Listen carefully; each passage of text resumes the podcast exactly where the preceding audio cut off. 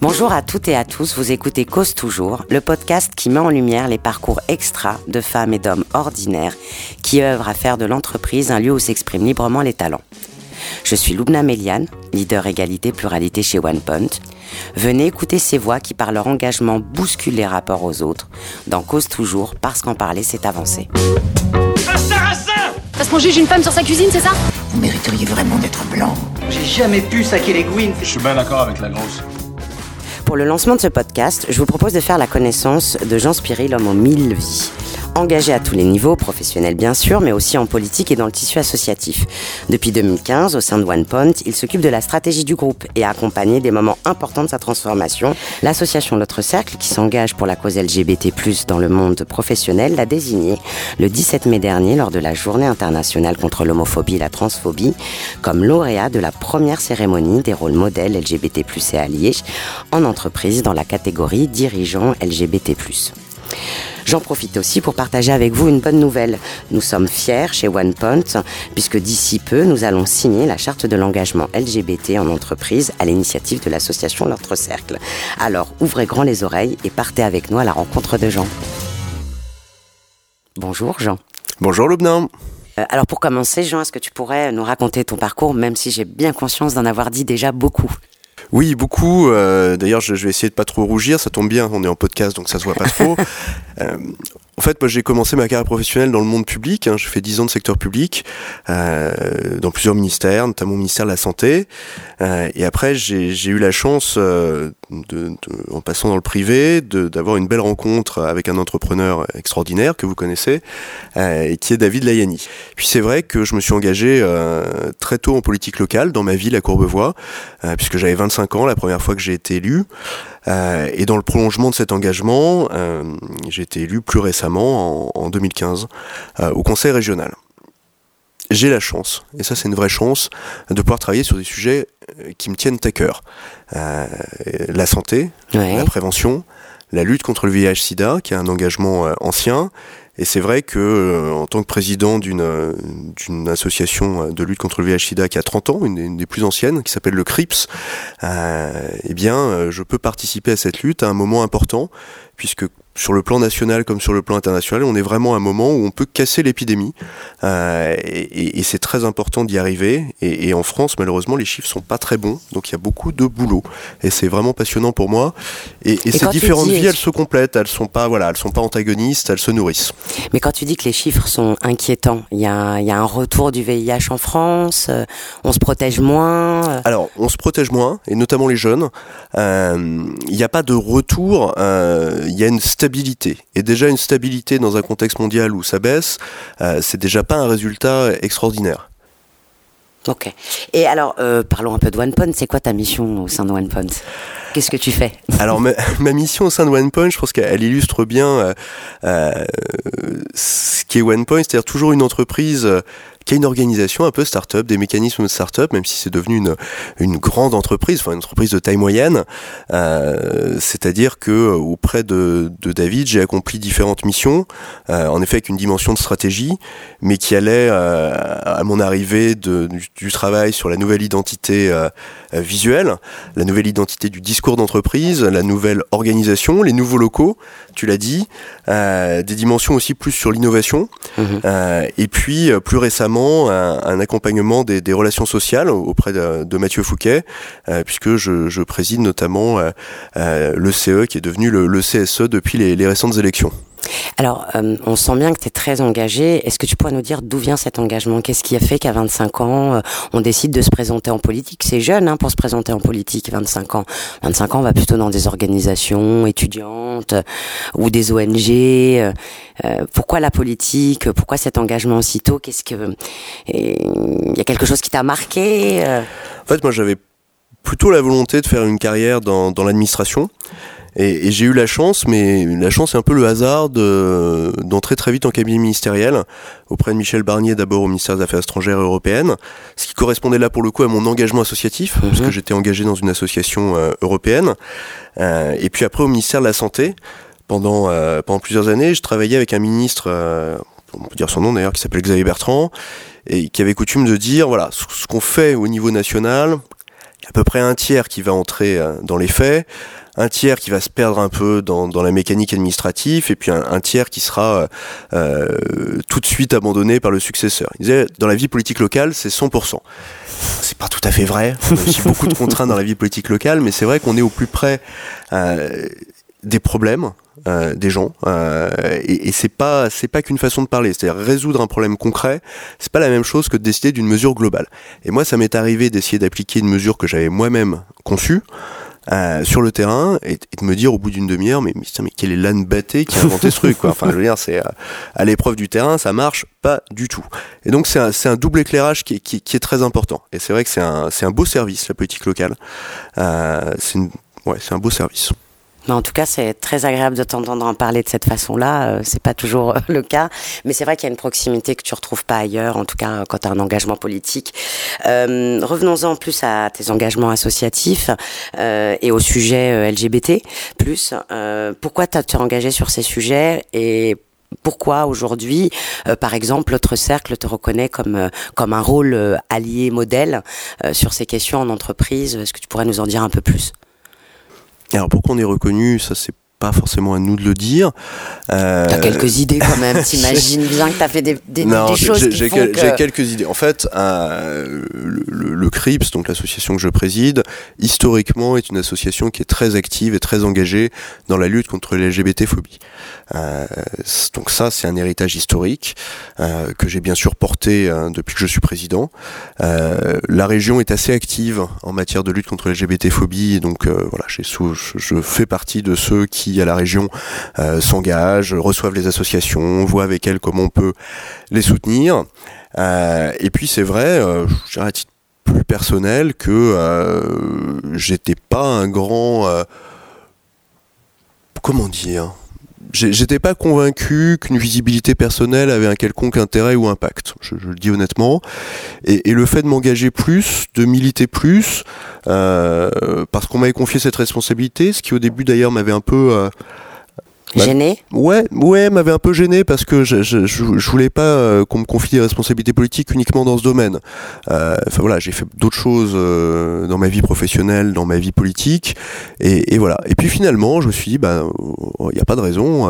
Il faut aussi parfois savoir se mouiller, se mouiller personnellement.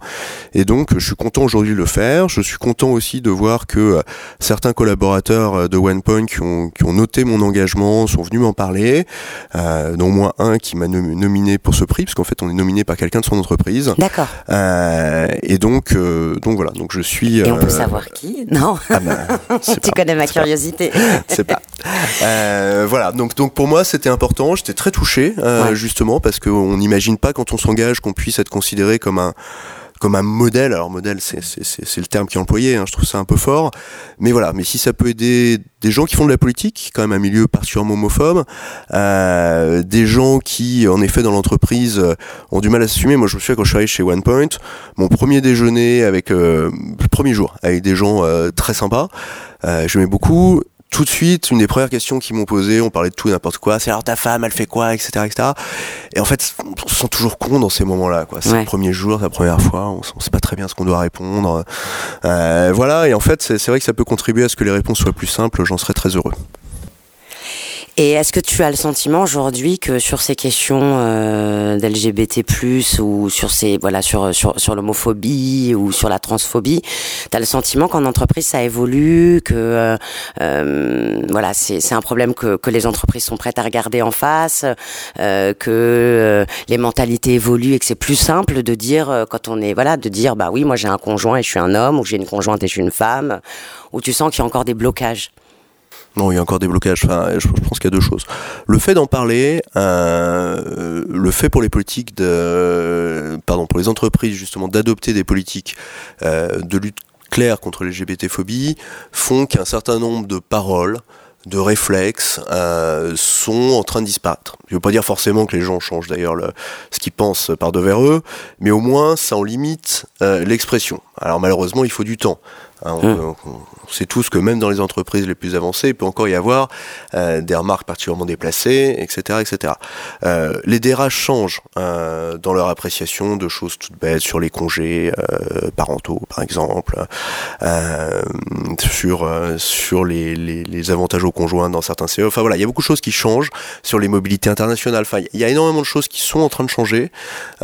Justement, l'autre cercle fait partie des associations qui, qui contribuent beaucoup. Après, il faut pas que les entreprises s'arrêtent au appelle le, le pinkwashing. C'est-à-dire, c'est très simple de dire, euh, de mettre un joli drapeau arc-en-ciel euh, sur Ouais. sa façade une fois par an et, et de rien faire le reste du temps et de, de, et de pas voir qu'en fait, pas grand-chose ne change derrière. Donc, c'est un vrai travail de long terme, mais comme d'ailleurs la lutte contre toutes les discriminations. Euh, mais il y a une tendance aujourd'hui à penser facilement que, allez, c'est super, on s'engage, on sort le drapeau et puis c'est réglé. Euh, non, c'est un travail qui est, qui, est, qui est plus profond. Et puis il y a des commentaires, des attitudes euh, de gens qui, ont- qui sont tellement hauts dans la hiérarchie d'une entreprise qu'il faut savoir dénoncer et sanctionner. Et à OnePoint, alors tu pourras nous raconter comment ça avance sur ce sujet. Alors il y a, je suis bien au fait, il y a, un groupe de travail qui, s'est mis en place euh, sur sur les sujets LGBT+.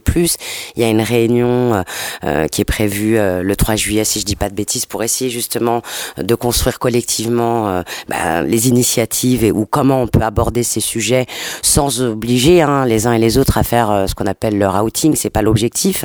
Donc est-ce que tu pourrais nous en dire un, petit peu plus? Bah, J'ai j'ai l'impression, ce, ce- dernier sujet dont tu parlais, j'ai l'impression que dans le groupe de travail LGBT, et c'est ça qui est formidable, il y a autant de ce qu'on appelle des alliés, c'est-à-dire des gens qui sont pas LGBT. Euh, voilà. Et donc c'est aussi très bien parce que euh, du coup c'est pas vécu comme euh, comment dire. Si je vais dans ce groupe de travail, c'est forcément que je le suis, donc tout le monde le saura, etc., etc. Donc ça c'est la première chose. Et la deuxième chose, c'est bien parce que c'est forcément avec tout le monde qu'on progresse. Je pense pour une autre question qui est celle du sexisme. Voilà, non mais l'association Jamais sans elle, où il y a beaucoup d'hommes qui s'engagent, Tout à fait. c'est voilà, très important que ce soit le projet de tout le monde. C'est pas le projet d'une communauté, Communauté. c'est le projet de tout le monde. Et ça, je pense qu'on l'a bien compris chez OnePoint. Et grâce à toi, il y a une vraie dynamique qui est née sur ces sujets.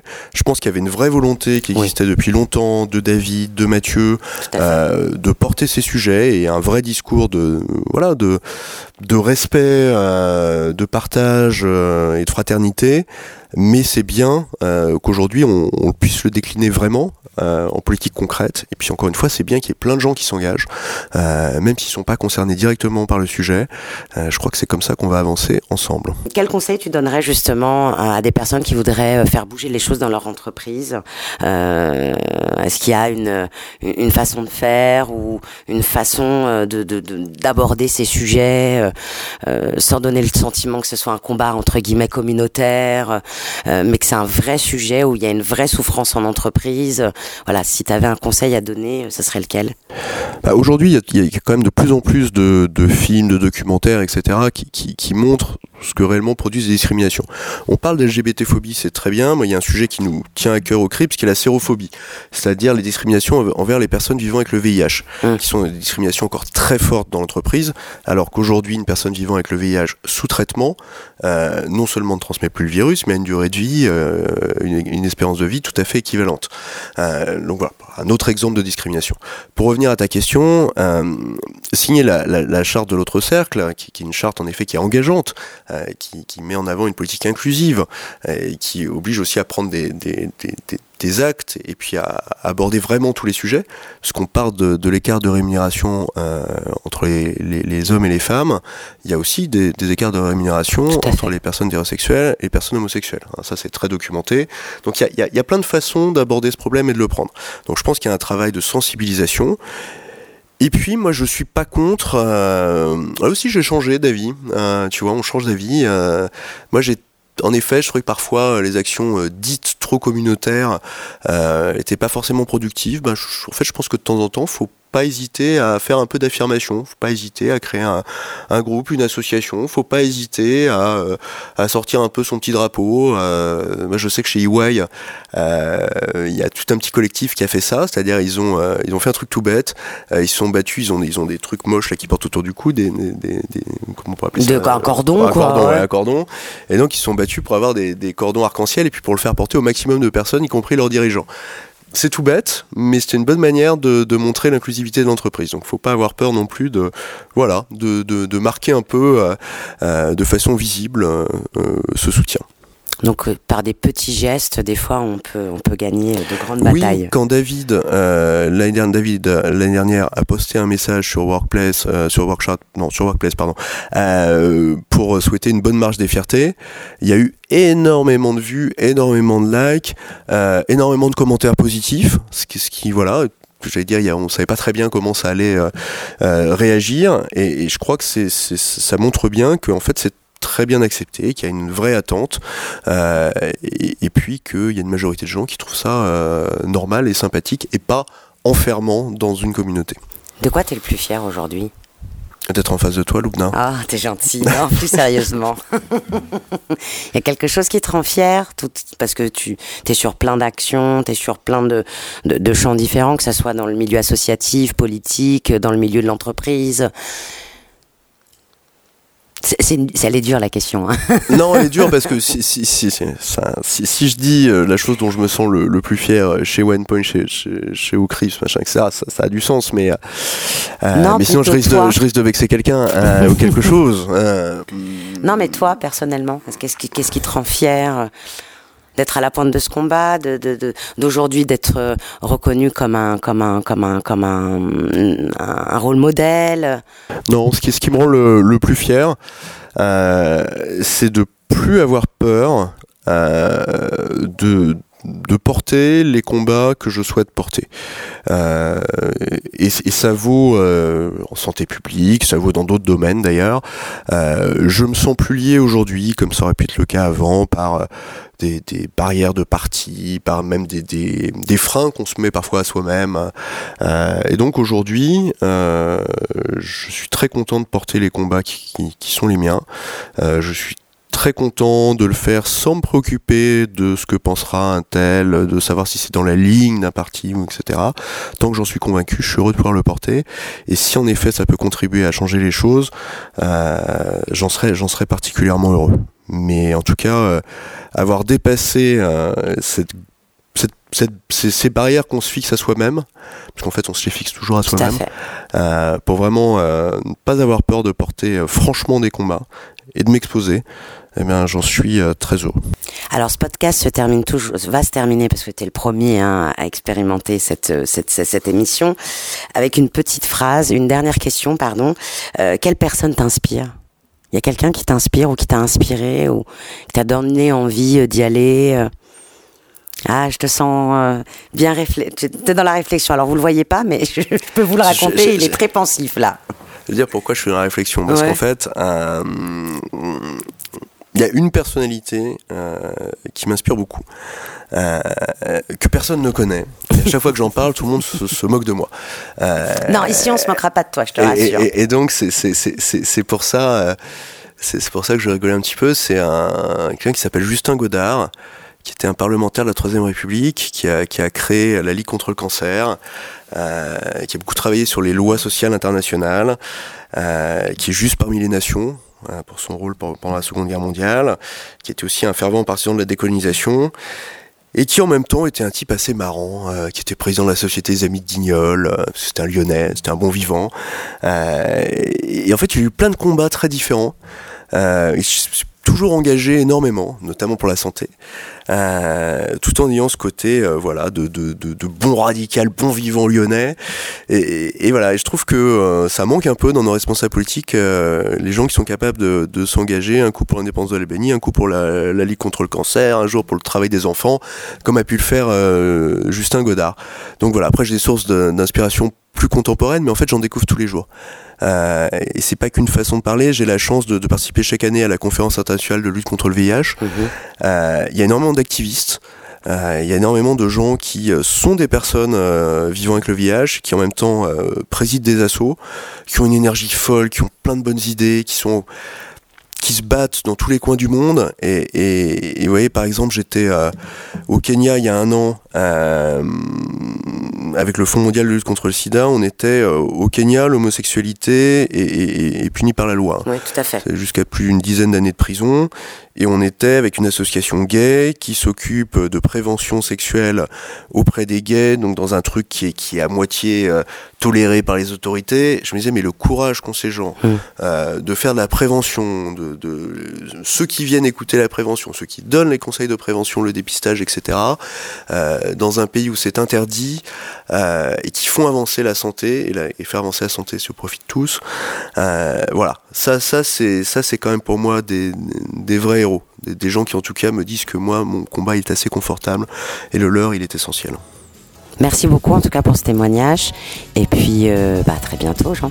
À bientôt. Merci, au revoir. Parce qu'on juge une femme sur sa cuisine, c'est ça? Vous mériteriez vraiment d'être blanc. J'ai jamais pu saquer les Gwyn. Je suis bien d'accord avec la aussi. Viens là, Tarlouse. Pas de bras, pas de chocolat. Moi là-bas, je suis pas quelqu'un de foncièrement raciste. Hein. Ok, bon boulin